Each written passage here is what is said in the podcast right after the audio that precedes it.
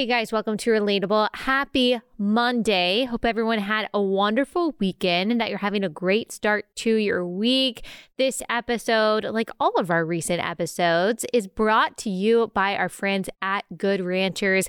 They've got better than organic chicken, craft beef, all American made, shipped right to your front door. We love our friends at Good Ranchers. Check them out, goodranchers.com slash Allie for a great deal.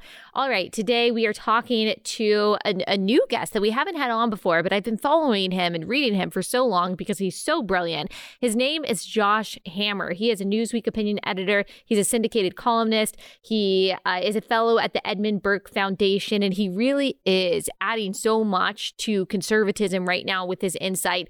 We're going to be talking about a few different things today. We are going to be talking about uh, the hostage situation that occurred at a synagogue in Texas over the weekend and how the media is reacting to that and why it actually matters that the media doesn't tell the truth about the actual statistical threats that are posed against the Jewish community in the United States.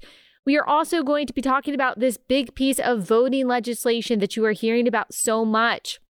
Joe Biden, our president, was in Georgia last week and basically said that if you do not support this voting legislation, then you are like a segregationist. You are like a supporter of Jim Crow. You are racist and a white supremacist. Of course, that's not very surprising. That's what Democrats like to do. If you don't support them, it is because you are an evil, vile person, not because you have any legitimate reason to disagree.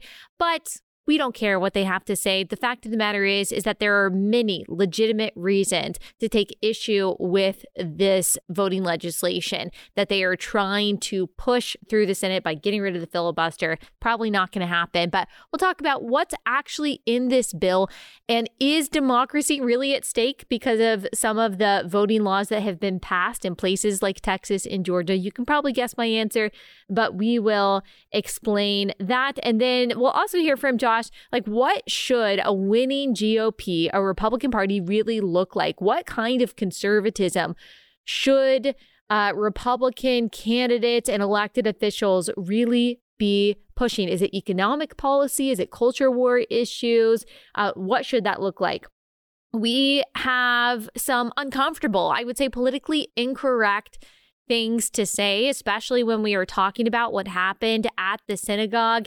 And um, it's never fun to talk about issues that have to do with race, that have to do with who is victimizing whom. Um, so just know walking into that that some of the things that we're going to say are simply factual, but they are generally covered up by a lot of people in the media because they are politically incorrect um, things to say this, everything that we are talking about on MLK Day. Uh, there are a lot of nuances to MLK and his life and his theology and his philosophy. I really encourage you to listen to Albert Mohler's The Briefing. He really goes through the, the spiritual lineage, the theological lineage of MLK, talks about the goods and the bads of his uh, philosophy. And I thought that that was very informative. I listened to that um, this morning. We won't get into all of that, but there was a lot of good that MLK obviously brought to the United States in the civil rights era his focus on love and forgiveness, on peaceful protests and uh, civil means to push back against actual, true injustice. I think a lot of his words, unfortunately, are co opted by activists today to basically say we're facing the same problems that we were when MLK was fighting for civil rights. That is simply ahistorical nonsense. That's not to say we don't have issues today, but America today is not what it was in the 1960s. We can give a lot of credit to the bravery, the courage of MLK. Uh, uh, for that. And um, so we can't allow we can't allow people to either co-opt or to completely negate what MLK Jr. preached, the good things that he preached in the 1950s and 60s for really a new form of divisive racism that we are seeing through activists like Ibram X. Kendi and Nicole Hannah-Jones and the purporters and the peddlers of critical race theory and um, other forms of racial division today. Uh, so just want to make a note on that. And I also want to say one more thing before we get into our conversation uh, C4 was a law that passed. It was a bill that became a law um, that was passed in Canada that bans so called conversion therapy. I will link the conversation that I had with a Canadian pastor from a couple weeks ago where we talk about that law, what it actually means, why it's not actually a ban on so-called conversion therapy, certainly not a ban on just, you know, barbaric electroshock therapy. It really is an infringement um, upon Christianity, upon freedom of religion, upon free speech. And it truly is so dangerous and it's not going to end well for anyone there. Link that past episode. The reason why I'm bringing it up is because yesterday, um, I think it was about 4,000 pastors in the United States and Canada honored uh, Biblical Sexuality Sunday, where they simply preached what the Bible has to say about biblical sexuality. I will also link a past episode that I did um, about biblical marriage and the definition of gender and all of that. As I have said, I love alliterations and basically the summation of the biblical perspective on male and female and the holy matrimony of male and female is rooted in creation. It's reiterated throughout scripture. It's repeated by Jesus himself in Matthew 19. It is uh, it is represented in uh, it is representative, I should say, of uh of the gospel. And in that way or it is sorry it is representative of Christ and his church. And in that way is reflective of the gospel. So it is rooted in creation reiterated throughout scripture repeated by Jesus himself, representative of Christ in the church, as we see in Ephesians 5, and is therefore reflective of the gospel. So, biblical marriage between male and female who are not interchangeable, but are actually a, a fixed status that God created. We see it throughout scripture. It doesn't just have physical significance, but it also has spiritual and eternal significance. And therefore, to compromise on that is to compromise on a lot. The definition of male and female, the definition of marriage is a Genesis 1 issue. So it is foundational. And if you are not even willing as a Christian to stand up for Genesis 1, as I've said, I have a hard time believing you will long stand up for the much more controversial message of Scripture, which is the gospel that can be summed up in John 14, 6, that Jesus is the way, the truth, and the life, and that no one comes to the Father except through him. That's far more controversial, far more scandalous than God made them male and female and defined marriage as a union between male and female. So let's stand strong there. Let's be a refuge of clarity and courage for a very confused and a chaotic world. I just wanted to mention all of that before we get started in this conversation with Josh again before i get to it let me do let me do one more thing let me introduce you to our first sponsor for the day and that is Bambee. so i know a lot of you guys are small business owners and if you've been running your business for any amount of time you know the hr issues can just burden you, they can exhaust you, they can literally kill your business. And you need help. You need help with compliance, you need help with onboarding terminations and all of that. But a salary for an HR manager can be around $75,000 a year. And maybe you just can't afford that right now, which is understandable. That's a lot of money.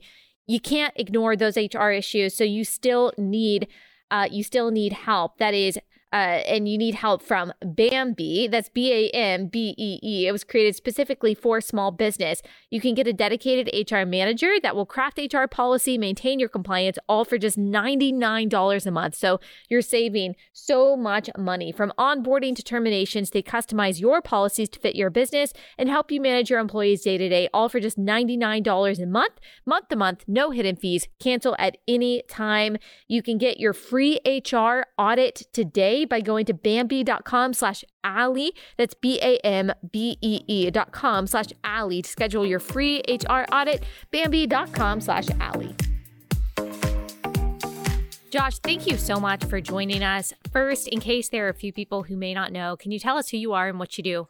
I am the opinion, the opinion editor of Newsweek. I run the op-ed section there. You can find our work every day at newsweek.com slash opinion. I write a weekly syndicated column. I do a lot of like law school and college talks. I'm a lawyer by background. I, I used to live in Dallas. I was a Blaze contributor for a little while, so definitely missed those days. But always great to be back on air with you guys. Yeah, well, thank you so much for taking the time to come on. I originally asked you to come on to talk about this voting legislation, which we're going to talk about, but I've seen you also talk a lot about in the past few days uh, the hostage situation that occurred in Colleyville, Texas, where uh, a synagogue, people in the synagogue were held hostage by a man by the name of Malik Faisal Akram. I guess that's how you pronounce it. He's a 44 year old British national, uh, presumably Muslim, who says that he was there holding people hostage to try to um, get his sister out of prison, who is in prison for trying to harm, I believe, FBI agents. Um, so tell us more about what went on there, and tell us a little bit about the the media reaction and how they've covered this. Sure. So this it's a tragic story. Obviously, thank God that everyone managed to escape what was a legitimate hostage crisis. Okay, so you know, thank God that the FBI, SWAT units, and everyone did what they yeah. had to do. So there's there's so many elements of the story. So like I just mentioned, you know, like you, Allie, you know, I used to live in the Dallas area. Um, you know, Konni Burton, um, who's the former state senator from there in Colleyville in, in northeastern Tarrant County, I believe it is, in the Fort Worth area, is a dear friend of mine. So I mean, I know the area well. I'm actually I'm actually friends with someone uh, named Itamar Gelbman, whose Facebook post about this went viral. He used mm. to be a a congregant in that synagogue. Um, ran for Congress in the Dallas Fort Worth area years ago. Um, and in his Facebook post, this was kind of really kind of bone chilling stuff, actually. He said that the rabbi there, as is often the case with kind of these politically liberal, theologically non orthodox synagogues, the same way that kind of, uh, you know, Protestant Christianity has a problem with its theologically liberal sects, so do we in Judaism have a massive problem with our theologically liberal sects. So Itamar Gelbman was talking about how the, the, the rabbi at this Reform non-Orthodox synagogue has said horrible things about Israel over the years. He has called it an apartheid state oppressing Muslims. He has uh, he previously f- forbid his own congregants from concealed carrying in synagogue there. Wow. So, um, you know, I mean, I'll be honest with you, Allie. The very first time I, I, I when I saw this happen, um, when I saw like the first headline, my very first thought was, this is probably a non-orthodox synagogue, honestly, because in most kind of theologically conservative and more politically conservative shuls, especially in a red state like Texas or where I live now in Florida, there's going to be armed security and/or a lot of people carrying. So, um, you know, uh, it seems like the he took the easiest target there. And the actual story here, it's very, it's it's exactly what you said. It looks like it's a it, it's a British Pakistani national, um, a Muslim guy. It's unclear whether the person that he's referring to as his sister is actually his biological sister or just his sister in right. Islam, sister in, in faith or whatever. But um, the real story here, I think that as we're going to play out over the next kind of 36 to 48 hours, so the real story I think is going to start to focus on CAIR, the Council on American Islamic Relations, because CAIR, as recently as a month and a half ago, was hosting a fundraiser. They were doing these prolific events trying to free this prisoner, this prisoner who this nut job who is now dead went into a synagogue to try to take hostage Jews in order to free. So CAIR, I think, you know, that's an organization of Ilhan Omar, Rashida Tlaib, all kind of the nut jobs in the squad and kind of, um, you know, the far left Democratic Party. They kind of sycophant themselves to CAIR. Mm-hmm. CAIR has a very long and inglorious history. It was it was really founded, if you go back far enough, as a Muslim Brotherhood Hamas operation on U.S. soil. So that's where I think the narrative is going to go here. But look, obviously, I mean, speaking very personally, Allie, you know, as as a Jew who goes to synagogue pretty much every week, I, I would never go to a to a shul. I would never ever ever step foot in a synagogue unless there were a armed security mm-hmm. and or b I was concealed carrying. And I just hope that my fellow Jews pay attention and do the same thing. Right. Now, something that's interesting in this is that the FBI is saying, and of course the media has kind of echoed this, that there is no explicitly um explicitly anti-Semitic motive here that this is something that just happened. It, it, had nothing to do with the fact that this was a synagogue. Apparently he was just going to hold anyone hostage. Are you buying that? You know it's it, this makes me so angry. It literally right. makes like my blood like like viscerally boil, right? So a, a friend of mine, um, a friend here in Miami, actually, a law school friend of mine, showed me a Google Maps, like a satellite image of where this shul is in Colleyville, Texas. The media and the FBI, it's it's unbelievable, by the way, that we're, we're, we're conflating the mainstream media and the FBI, but they deserve to be conflated at this point.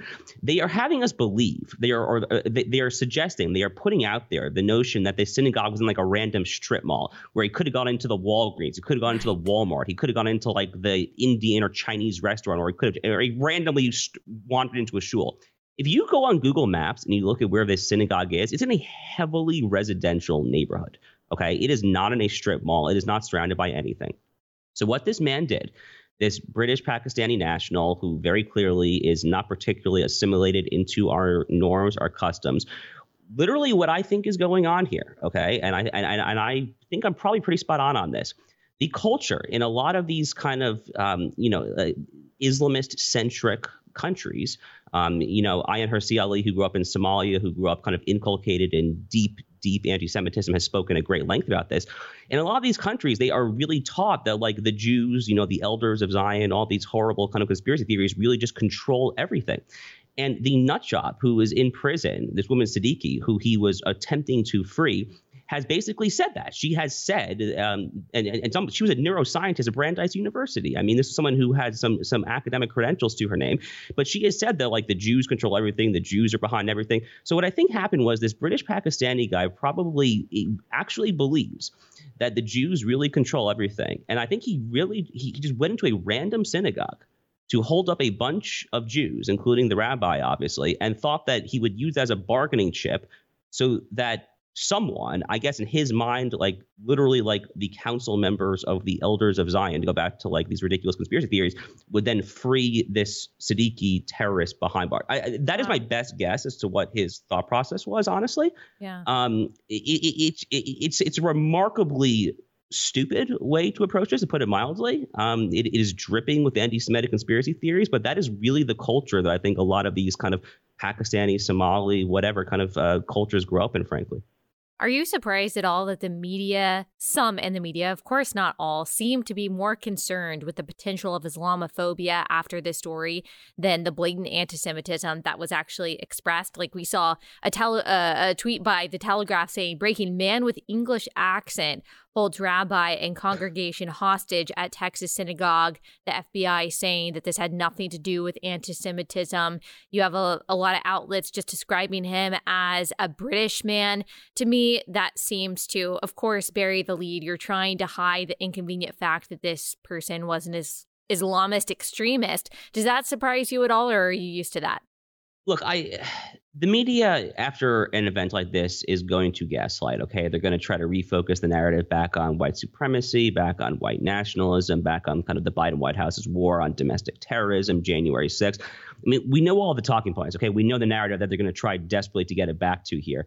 I thought that what happened, excuse me, I thought what happened this time was particularly egregious. This was worse gaslighting than I think we've normally seen after an event like this. And I think that the median person kind of sees right through this. I mean, literally, the front facing person for the FBI who was there kind of on the ground, I don't remember his name, but the guy who was kind of organizing all the various units, he had a press conference there or a, a brief conference on Saturday night where he literally said, We are looking for the true motive still. Mm-hmm. I mean, are you kidding me? Are you kidding me? Like a, a Muslim Pakistani British national goes into a synagogue yelling about freeing this terrorist other Muslim woman who's behind bars who CAIR held an event to try to free a month and a half ago in a synagogue, and again, we're trying to find the true motive here. I, I, I mean, this is vicious, malicious stuff. But to, to, to your point, am I surprised? Look, Jew hatred is the oldest form of bigotry in the world. Obviously, it goes back thousands and thousands of years. It is the bigotry that never has gone away, never will go away. And honestly, like you know, as Jews, like we have to deal with that fact. I mean, like it, we, we just do, right? So, like again, like we, we we need armed security. We need to get more comfortable training with firearms, concealed carrying. I've been saying all this stuff for years and years here, but the notion that like the media and in this case the FBI would try to change a narrative. I mean, I mean, it's just very, it, it's it, it's malicious and it's vicious and it's also sad. I mean, if you look at kind of the FBI hate crime statistics in any given year, as far as religious-based hate crimes go in in, the United States, Jews comprise, I think it's about 55 to 60 percent of religiously based hate crimes. It's like five to six times more hate crimes than Muslims get in, in the United States in every year. Obviously, the media would prefer to focus exclusively on the you know, Islam based hate crimes for various intersectional, nonsensical reasons.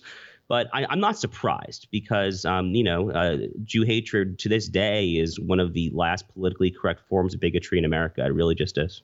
And you just hit on really the reason I think that a lot of people in the media focus on what they focus on and obfuscate what they try to obfuscate. And that is that intersectionality scale, which is totally irrational. But um, they will simultaneously conflate or they will just say that Jewish people are just white. So they have all of the privilege of basically your average wasp, but when it's convenient for them, they will use anti Semitism to try to speak out against what we're told is the main enemy in America, the biggest in America, and that is white supremacy. Uh, it's the same thing with the whole Stop Asian Hate hashtag that was going around last year. We were told that the real problem in the Asian community, the real enemy that they're fighting is white supremacy, when the vast majority of the violent crimes that were committed against Asians that we were seeing statistically throughout the years, but in particular last year, we saw with our own eyes, they were not white people per, uh, perpetrating those crimes. But you're right when they say, when you say that it's one, it's intersectionality, which, like I said, is irrational, and two, it's gaslighting in order to advance their agenda of intersectionality and it actually makes the world i i believe a more dangerous place because we are unwilling to call things as they are. People are too scared to tell the truth. And so they are unable to see threats as they are, which means that they can be unwilling in some cases to take the steps to try to protect themselves um, against these kinds of um, against these kinds of threats. Don't you think? Totally. Look, um, it does a huge disservice to people's ability to recognize the threats that are actually happening out there. Now, I, I, I don't want to downplay, obviously, that there are, you know, there's an extremely, extremely small percentage of people in America who do have, uh, you know, vile white supremacist neo-Nazi beliefs. Okay, the and person they, who attacked and they the do not like, they do not like Jews. It their their targets aren't just, you know, black and brown people, but they are viciously anti-Semitic as well. Yeah, of course. I mean, the person who attacked the Chabad of Poway, California, outside San Diego, I think it was in April 2019, if I believe it was. Uh, wow, almost three years ago now. That's crazy. I remember like that like it was yesterday. Um, he was a neo-Nazi. Um, uh, you know, the person at the Tree of Life Synagogue in Pittsburgh, I, I think had uh, neo-Nazi or neo-Nazi-esque beliefs. But yeah, if you look at the majority of anti-Semitic attacks in America, it's actually not it's it's not coming from white people. It's just not. I mean, it's literally coming from people of color, uh, predominantly in the black community. This is a, this is a deeply non-politically correct thing that I'm about to say. But if you look at, at historic polls that trace the levels of kind of um, of viewpoints that kind of you know any mainstream Jewish organization, the ADL, whatever would consider it to be anti-Semitic, if you look at that, those beliefs do happen in a larger percentage from the black community than most communities in the United States. And you know, we saw that, you know, uh, in Jersey City, New Jersey, in December 2019, we're in a kosher supermarket. Um, you know, I think it was one or two people were killed from kind of a, a black Hebrew Israelite, which is basically like a black nationalist terrorist organization. The machete attack in Monsey, New York, later that same month was from like a, a similar kind of black nationalist type. Obviously, you can you can go back to the early '90s with with with the pogrom, the actual pogrom that Al Sharpton started in Crown Heights, Brooklyn, leading to the death of an Australian Jew named Yankel Rosenbaum, for which Al Sharpton to this day has literally never apologized for starting that literal pogrom. Mm-hmm. So look, um, this is not a new thing. Um, you know, I, I I think Jews who have been around long enough who have followed this know that the threat more often than not, as a, at a basic statistical level, actually does happen from the Muslim community or the Black community. These are not kind of easy things to say, but they still must be said here. And again, that's not to like play down the the, the abhorrent and violent neo Nazis, but as a basic percentage of who is actually committing these hate crimes. And to your point, Allie, by the way, those hate crimes really not just against Jews, but against Asians too. When we saw all those all those attacks against Asians in New York City, in particular, in the Bay Area in California really did not seem like it was all that many white people. I mean, I'm sure some obviously were doing terrible things, but a lot of the anecdotes that kind of uh, were caught on camera really did seem to be blacks or sometimes perhaps Hispanics. These are, these are not easy things to say, but I mean, we kind of have to say it because you, you need to recognize what you're facing and be ready to act on that. Yeah, I, I it's not easy to say, and no one really wants to talk about that. It'd be a lot easier not to talk about it. And of course, it's it's not saying anything about um, any innate characteristic in any group of people, and you're not painting with a broad brush. But statistically, the Bureau of Justice Statistics says the same thing about Asian Americans and who they are most likely to be murdered by if they are murdered. And that's actually very different from every other race in which uh, a white person is most likely to be killed by a white person, a black person is most likely to be killed by a black person. That's actually not true only for Asian Americans. Um, so just interesting. I do think it's important to to to talk about and to note, even if it is super uncomfortable and it's something that I don't like to mention. But when you are told by the government that the biggest threat of violence, the biggest threat of quote domestic terrorism in the United States is white nationalism and white supremacy, I mean, knowing the things that we do know that we just talked about, I mean, we should that should cause people to take a step back and say, well, why? Then why are they, why are they saying that? Where are these threats coming from? How are they so pervasive? And yet we don't have a whole lot of anecdotes um, about those happening frequently. In your estimation, like what is the motivation um, behind Joe Biden, this administration, um, talking about the biggest threat to the United States. I'm not saying that it's not a threat, but the biggest threat to the United States we hear is white supremacist domestic terrorism. What is the motivation behind that when that just doesn't seem to be factual? So it's a fantastic question. Look, I, I, I think if I had to kind of armchair quarterback, or maybe even kind of like armchair psychiatrist as to like what's really going on here, I think we're seeing kind of the intergenerational kind of downstream symptom, the downstream effect of decades and decades of thought in the American Academy and the Western Academy and the university at large that has basically said that America and Western civilization, for that matter, is inherently kind of racist, colonialist. Obviously, kind of you know the we you know you and I both both know the narrative, right? I mean, these white European colonialists came there. You know, they conquered Squanto and the Indians. You know, um, you know, all, every person of color was subjugated. So that I think ultimately is kind of the narrative here. Obviously, that's a large part of what's going on with um, 1619 project from the New York Times in particular here. That's very much a part of this narrative. So I think it kind of a at a philosophical level, what Biden is kind of implicitly doing, maybe not explicitly on database, but he, but the sentiment that he's implicitly channeling is he's basically trying to say kind of mea culpa. He's trying to say like my bad as a white person, like I, I like my people. And again, this is you know this is me trying to imitate him. This is not like what I think. But he's basically trying to say, my bad, you know, my people, the white people have kind of come here, they've invaded, they've conquered this country here and now I recognize that we are to blame. So let you know, let all the you know intersectional Olympics, you know, um, the, the, people of color of all various stripes, do your thing. Have try to have your country back on the margins. I, I think a kind of a broader kind of higher level. That's probably what's going on here. Obviously, a kind of a narrower level, a kind of a bread and butter, crass tactics of, of, of modern 2022 politics level. I think what's happening here is the Democratic Party obviously knows that it is hemorrhaging voters very badly. Um, with working class whites in particular, that obviously has kind of become the the voting base, the crux of the voting base of the Republican Party. And the Democratic Party recognizes that it has to massively kind of drive huge turnouts um, among the black community, um, among the Hispanic community, although obviously the polls show the Hispanic community is uh, much more split nowadays than they were just a couple of years ago or so. But I think I, I think the thought is that like you have to kind of just appeal you have to kind of just throw kind of carrots out there to all the various kind of intersectional groups to drive out margins at the polls because Democrats know that with their crazy kind of woke nonsense, not to mention some of their like insane, you know, bread and butter kind of fiscal taxation policies, they are really just kind of losing white Americans at the polls at a very basic level, I think. Okay, I want to take a quick break from that conversation to take a moment to thank Patriot Mobile for their support. We love this sponsor. We love what they're doing. I am proud to partner with Patriot Mobile because they are America's only Christian conservative cell phone provider.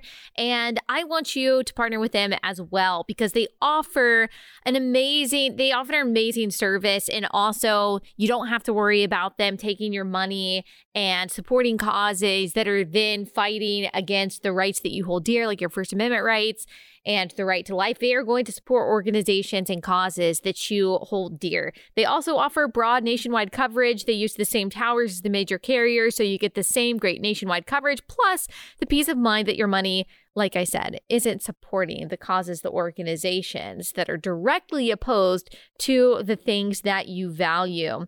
Patriot Mobile has plans to fit any budget, and their 100% US based customer support team provides exceptional customer support. Patriot Mobile shares your values and supports organizations fighting for religious freedom, constitutional rights, sanctity of life, and of course, they support our veterans and our first responders. So go to patriotmobile.com slash Allie or call 972 Patriot. Get free activation with the offer code Allie. Veterans and first responders save even more, so make the switch today. PatriotMobile.com slash Allie. PatriotMobile.com slash Allie. Speaking of trying to let's see, I'm trying to think of the transition. Speaking of trying to gain power through dishonest means, let's talk about this voting legislation. Let's transition into that subject.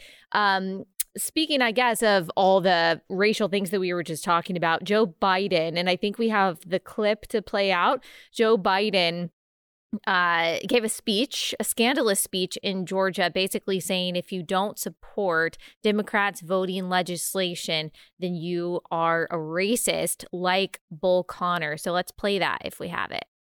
Do you want to be the side, on the side of Dr. King or George Wallace? Do you want to be the side of John Lewis or Bull Connor? Do you want to be the side of Abraham Lincoln or Jefferson Davis? This is the moment to decide.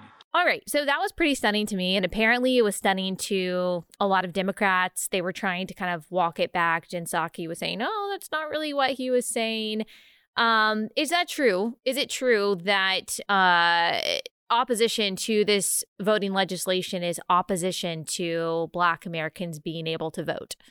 I, mean, you, Allie, you and I both know that the answer to that is obviously no. Um, you know, the word for this is very straightforward. The word for this is demagoguery. Okay, um, a, a, demagogue, kind of going back to Plato and Aristotle and kind of the Greeks who, who originated this term. It, refers to demagogue. The root there is demos, the people. It refers to someone who kind of it's a political figure who rises up by stirring the passions of the people, trying to rile them up. Um, oftentimes, at their very worst, trying to kind of put them against themselves and pit them against themselves.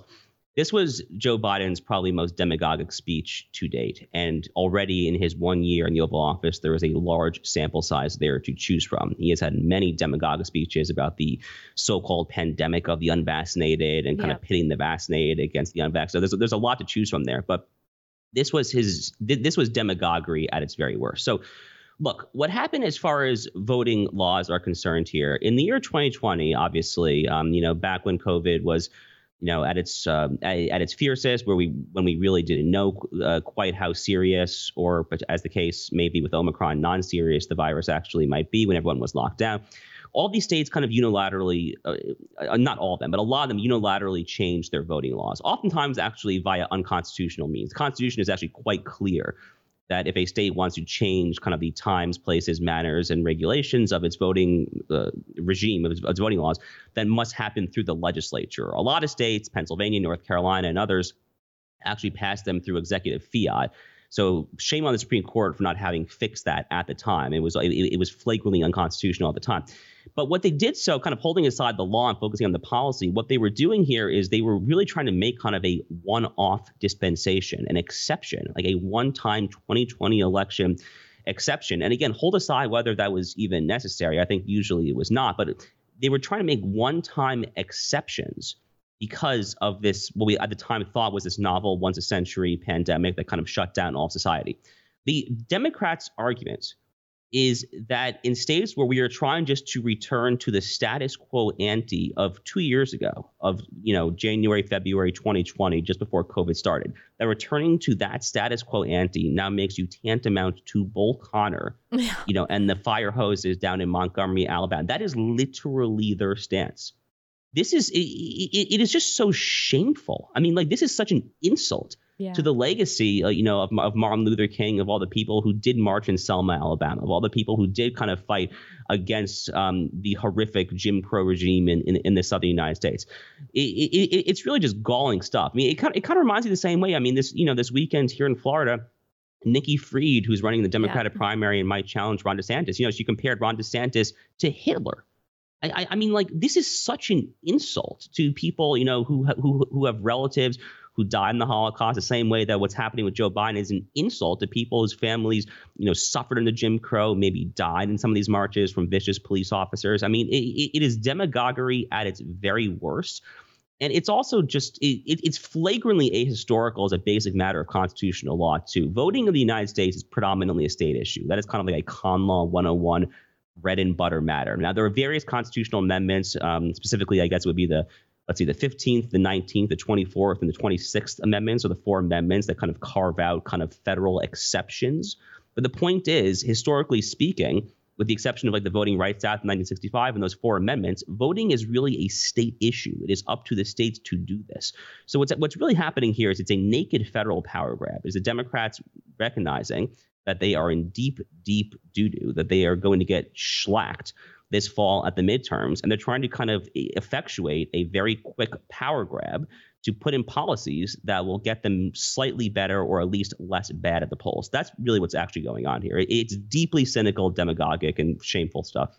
And I want to get into some of the specifics in just one second, but I want to read a little bit of Nancy Pelosi's reaction to the speech when she was act, asked about it, going back to my point about Democrats kind of seem to be walking this back, which I think is actually rare. They usually just double down. But Nancy Pelosi said nobody knows who Bill Connor is. You know, if we're going to make the case to say we're going to be with Martin Luther King or Bill Connor, who's that?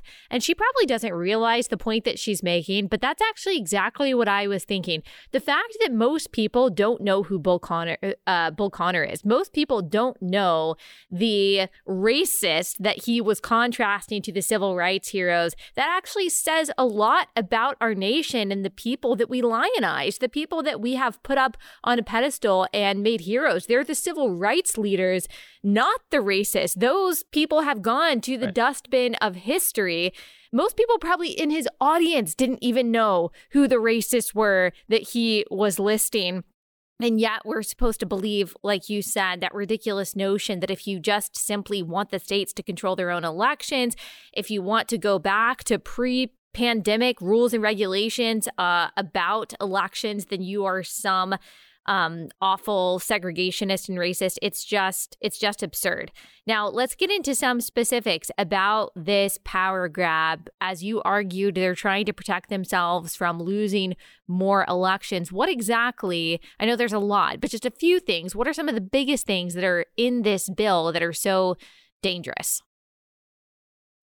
Okay, so there's so the, as far as I'm aware, there's two kind of major pieces of federal legislation. There's um the Freedom to Vote Act, if I have the name correctly there, which would basically kind of federalize various regulations referring to kind of early voting and mail-in balloting and things like that. And then there's the John Lewis um, Advancement Act, again, if I have the, yeah. the name right there, yeah. which basically would kind of put in it, it, so basically, what happened there is in, in, in 2013, in the Shelby County versus Holder case at the Supreme Court, the Supreme Court basically threw out the so-called coverage formula from Section 4B of the 1965 Voting Rights Act because they basically said that Congress had not updated this. Um, you know, at the time, I guess it was 48 years. It was basically a half century. And the way that the Voting Rights Act works, there are two major components there, but Section 4 basically has a so-called coverage formula that relying on literally 1965 data, what Congress did was it said, like, if you are in a certain jurisdiction here, predominantly, obviously in the South, I think, you know, some places like out in Arizona, but mostly really in kind of the old South. If you are in a certain jurisdiction that, that has a history of discriminating on voting rights, and I, I don't want to downplay that, um, that actually was totally happened. legitimate. Yeah. Like, of, of, that really happened, of course. But if you were in a certain jurisdiction here, of course, then in order to ch- make changes to your voting laws, to, to, to, to your policies, you had to get federal pre-clearance from the Department of Justice. The issue is that they that may have and, and quite possibly was justified um, at the time due to the horror that was Jim Crow but as a, as a basic matter of constitutional law, like I was explaining earlier, that kind of flips federalism on its face. Okay, voting rights, voting regimes really are historically kind of a state issue. And again, like there were various amendments, there is the Voting Rights Act that kind of make exceptions to that. But as a general rule, it kind of flips on its head federalism. So in 2013, the court basically said, okay, Congress has not updated this coverage formula in 48 years now. We're gonna we're gonna throw it out. So the John Lewis um, Advancement Act would basically seek to put in a new coverage formula in Section 4. The issue with that is twofold. One is that again, you know, as horrible as Jim Crow was, and it was obviously horrible, we're now, you know, 55, 60 years after after the Voting Rights Act query whether we still need this extremely heavy-handed policy in place that kind of, is, uh, from a con law 101 perspective, flips federalism on its face, especially when in the case of the Voting Rights Act, there's actually other kind of um, litigation avenues. There's Section 2, which is kind of a pre-enforcement mechanism, but not worth getting into. But the point is, query whether we even need this. And I haven't actually looked into the granular data, but based on the, what I have read, it does seem like the Section 4 coverage formula the Democrats want to put back into this statute basically just copies and pastes more or less what was the case 55, 60 years ago. So um, the data does not support that. The data in, in, today's day and age simply does not support the proposition that Georgia and Alabama and, and Mississippi, whatever, are discriminating on the basis of race at the polls any more than Indiana, Minnesota, whatever. This is nonsensical stuff. So it, it, it is farcical on its face and it flips federalism. The other legislation, the Freedom to Vote Act, um, same thing. I mean, like they're basically just trying to federalize election. They're trying to make a national power grab here as to what, under our constitutional order, is quite emphatically and quite clearly a state issue. Um, I, I, a lot of this is probably uh, unconstitutional on its face because, again, historically speaking, we had to have those four amendments, the 15th, 19th, 24th, and 26th, in order to kind of take away from the states to the federal government these kind of uh, voting rights mechanisms because the default, the default presumption is that voting is is a state issue. So it's probably unconstitutional on its face. And second, again, we just don't need this. Like these policies were in place in 2020 as like a one-off pandemic era exception to the norm. But as a basic matter of policy, you know, mass mal- mass mail-in balloting, early voting for 20, 30 days, whatever, these are bad policies on their face. I mean, early voting is problematic for any number of reasons that I've you know uh, written about for years now. So they're bad policies, and it's an it's, it's a facially unconstitutional power grab. These are state issues that are trying to federalize for sheer cynical purposes to drive out the numbers of the ballot box. Yep. And not to mention that a lot of the provisions in the bill are very unpopular among the American people. Of course, if you ask people, are you for democracy? Are you for voting rights? The vast majority of people, of course, are going to say yes. But if you break it down, what's actually in this bill, for example, um, banning state photo vote or uh, photo voter ID laws. Well, most people are going to be against that. There was a Pew Research poll uh, that showed, I think it was upwards of 78% thereabouts um, Americans who support voter ID laws. And like I said, in general, people want people who are qualified to have access to voting, of course, but I do believe that most Americans also care about voter integrity and they can see just common sense tells us that there are some vulnerabilities in the election process if the rules and regulations don't make sense and if they're not localized. Every state is different. The requirements should be different based on what the voters there want and what is actually needed. There's also a requirement for states to allow. This is the the um, the main piece of legislation that we are hearing about the John Lewis Voting Rights Advancement Act, but a requirement uh, that states to allow online voter registration not tied to an existing state record on any individual, giving election uh, officials um, no time to verify the accuracy of the registration and the eligibility of the voter to anticipate the number of ballots and election workers needed at polling places if you allow same day registration, require states to automatically register individuals to vote from state and federal databases. And so there's a lot in here that simply makes it seem like what they want is not just a federal power grab, but also to make it easy to cheat. And look, I'm not saying that voter fraud either is some big rampant problem that is manipulating every election that we've had in the past. But again, I think common sense tells us that this would make it easier to take advantage of our system, to manipulate the voting process by a bad actor. Of course, this opens the door to illegal immigrants voting, which, if you want to talk about true voter suppression, allowing non citizens, especially illegal immigrants, to vote, well, that waters down the voting power of Americans, Democrat or Republican, black, white, Hispanic, it doesn't matter. The more illegal immigrants or non citizens are allowed to vote, the less your vote counts as an American. That's true voter suppression. And yet they don't seem to care about care about that at all. Now, what's the likelihood at this point, since they're not abolishing the filibuster? It doesn't it doesn't seem, um, and they don't have probably the votes to pass this. What's the likelihood before the midterms that this gets through?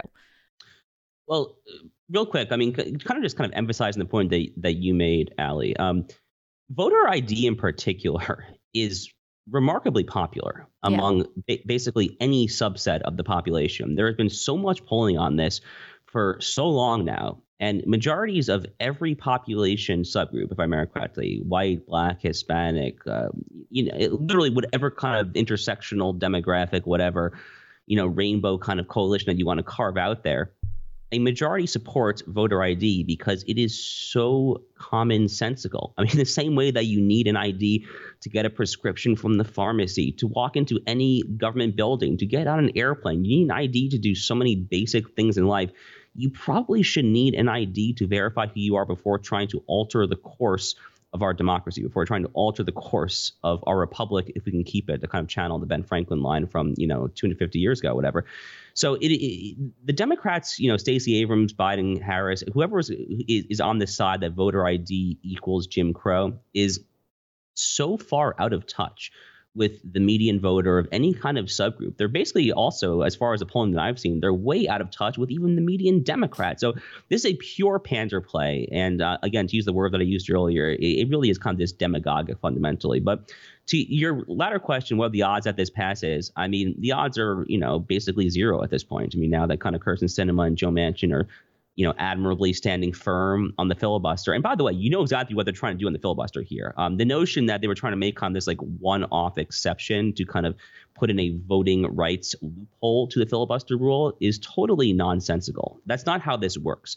Uh, obviously, once you make a one-time exception, there'll be a second-time exception, a third-time exception, and they know that, and that's exactly well, because what they're trying every to do. piece of legislation that they push is always what they say democracy is riding on. Right. It's never just like, okay, this piece of legislation isn't that important.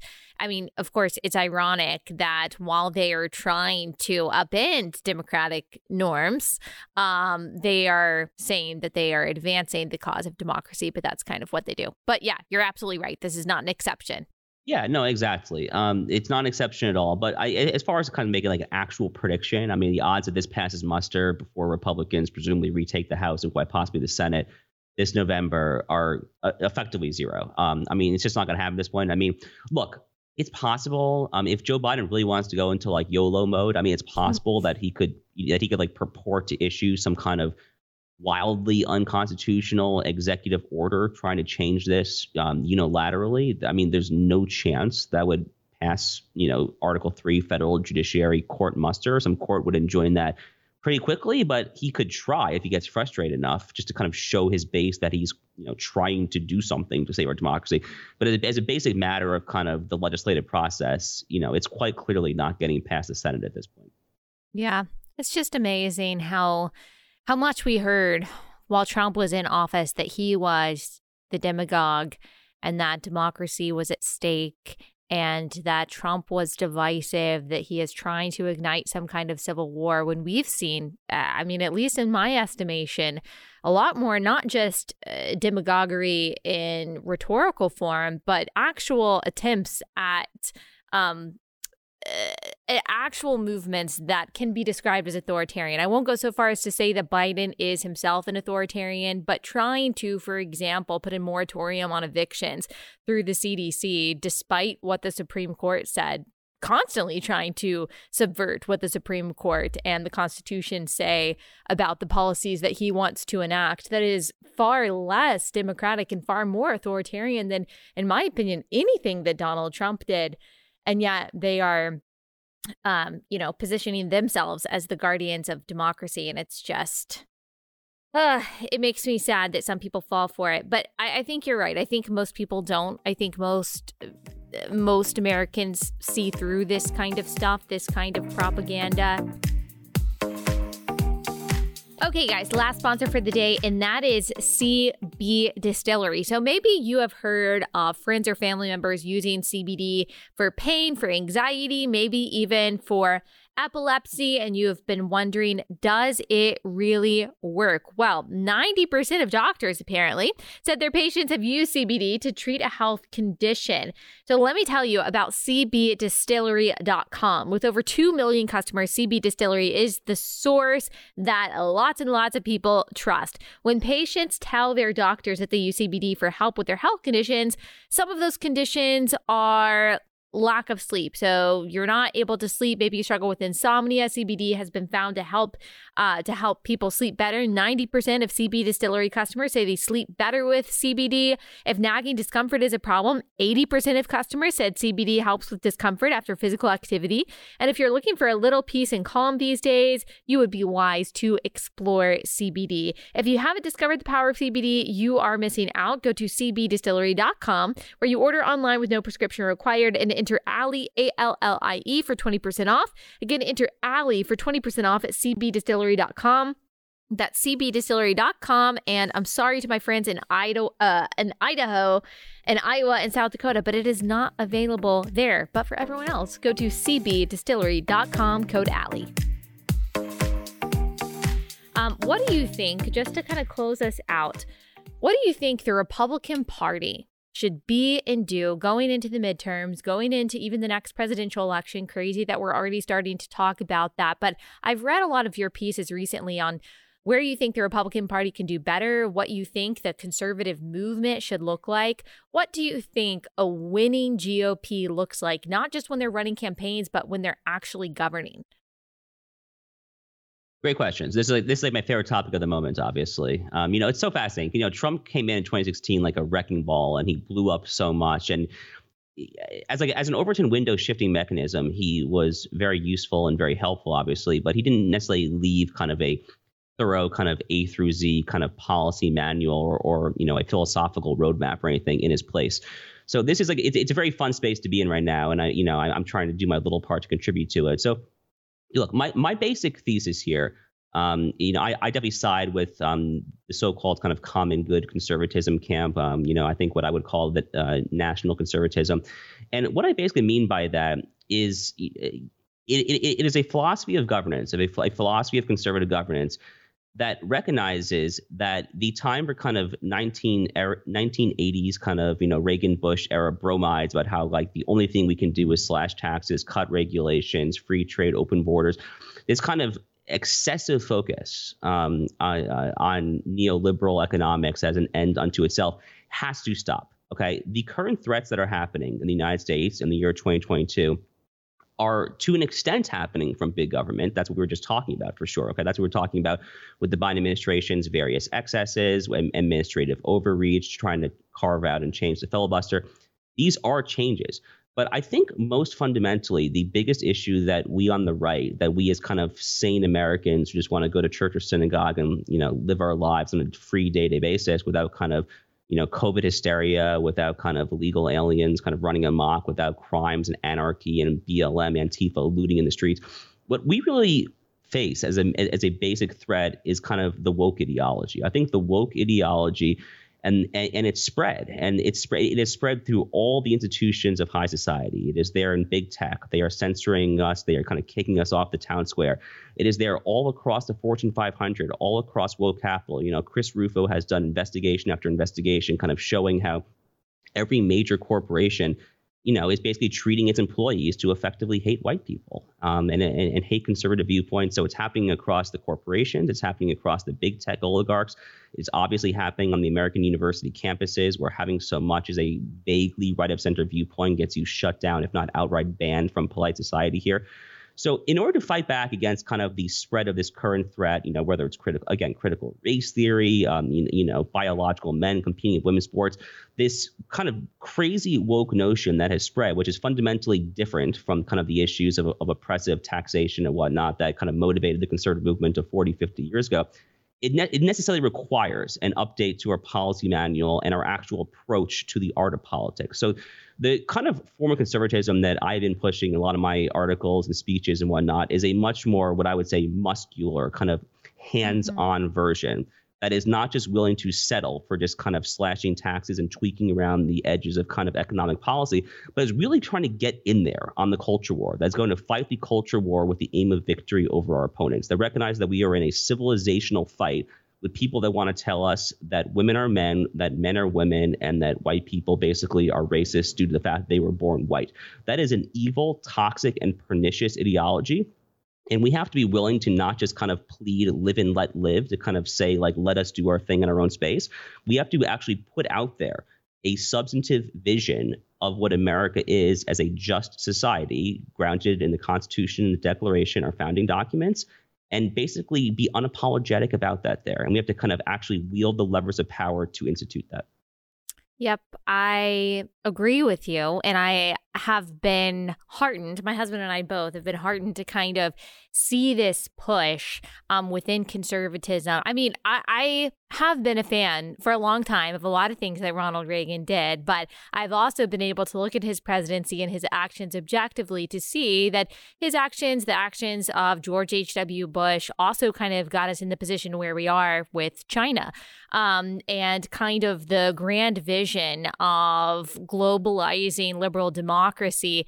uh, just doesn't seem to be in alignment with reality or even potential reality, in alignment with possibility. And the focus um, on only economic prosperity and tax cuts and corporate tax cuts and things like that, while they do have their place, and I do think that they can be important discussions to have, in my opinion, they come so far below the importance of the culture war that you were talking about. And a lot of people like to brush the culture war off to the side, that, you know, that's divisive. You certainly have, um, libertarians tried to like redefine what it means to be based and to say oh no we're not going to worry about those cultural moral issues. We're just going to worry about you know free market capitalism. I'm just not i'm just not there. I'm not saying that i don't care about free market capitalism. I just care so much more about the culture wars because in my opinion that's what's going to affect my kids the most. It's going to affect what they're learning the kind of life that they can lead what is seen as normal what is seen as good and right and true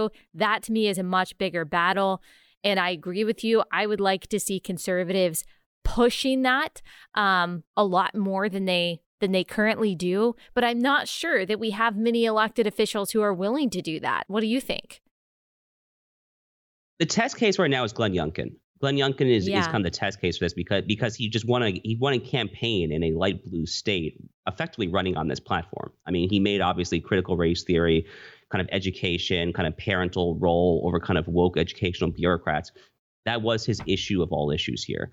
So I, th- I think you know what we've seen right out of the gate from Governor Youngkin and his his attorney general. You know his attorney general on, on day one when sworn in kind of fired the entire existing civil rights division in the attorney general's office in, in Richmond, Virginia. Pretty pretty high energy stuff. So yeah. That's going to be the test case there. I think. I think.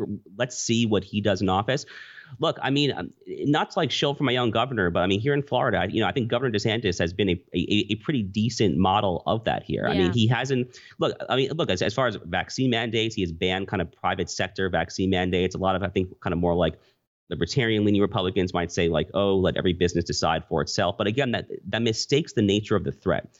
The threat is not kind of like an individual free enterprise threat right now. The threat yeah. is this is this ideology that allows people to subjugate the unvaxxed, to allow people to subjugate on the basis of biomedical tyranny. Exactly. So, uh, you know, whether it's critical race theory again here, um, uh, he's kind of been like a great example as, as to I think at a state level what that agenda can look like. But personally, I'm going to be paying extremely close attention to what happens with Glenn Youngkin in Virginia because he literally won a, a stunning victory in a light blue state, a state that Joe Biden won by, you know, I think it was like 11 or 12 points uh, in 2020. He won running on this platform. He, yeah. he, he literally ran on a culture war platform. So let's see what he does in office there. But right out of the gate, it's looking pretty good there.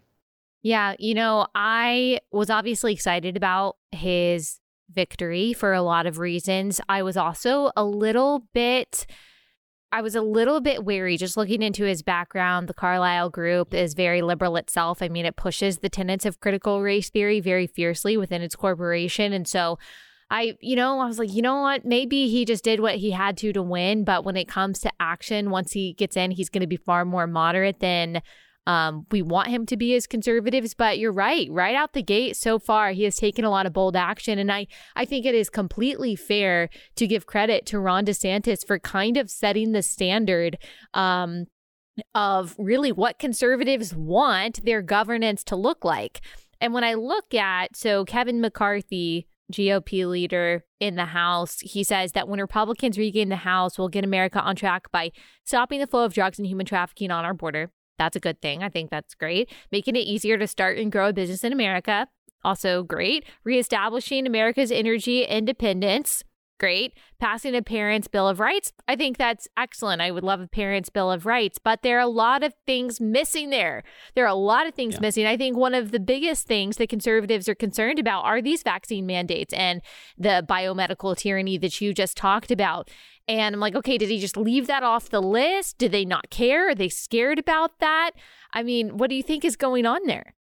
So, my good friend uh, and podcast co-host Rachel Bovard had a fantastic piece at the Federalist, kind of explaining where she thought Ken McCarthy went off the rails in this talk, in, in this kind of talking points or, or bullet list here. And I think you know, I, I don't remember the exact phrase, but if I can kind of paraphrase what Rachel said, she said that Ken McCarthy was just reiterating kind of the GOP's talking points for her entire life. I mean, look, the, the parental bill of rights thing maybe is like a little responsive to the critical race theory yeah. national phenomenon. That's uh, that's kind of getting a little closer to what Glenn Youngkin went on in, in the Commonwealth of Virginia. But Kevin McCarthy, you know, I, look, I mean, I remember when Kevin McCarthy was one of the GOP quote unquote young guns. I mean, like there was uh, they have this like they have this young guns program. He didn't he like co-write a book if I recall with Paul Ryan and Eric Cantor, or, or, or it, it, was the three of them that. they either co-wrote a book together. They were on the cover of a book together.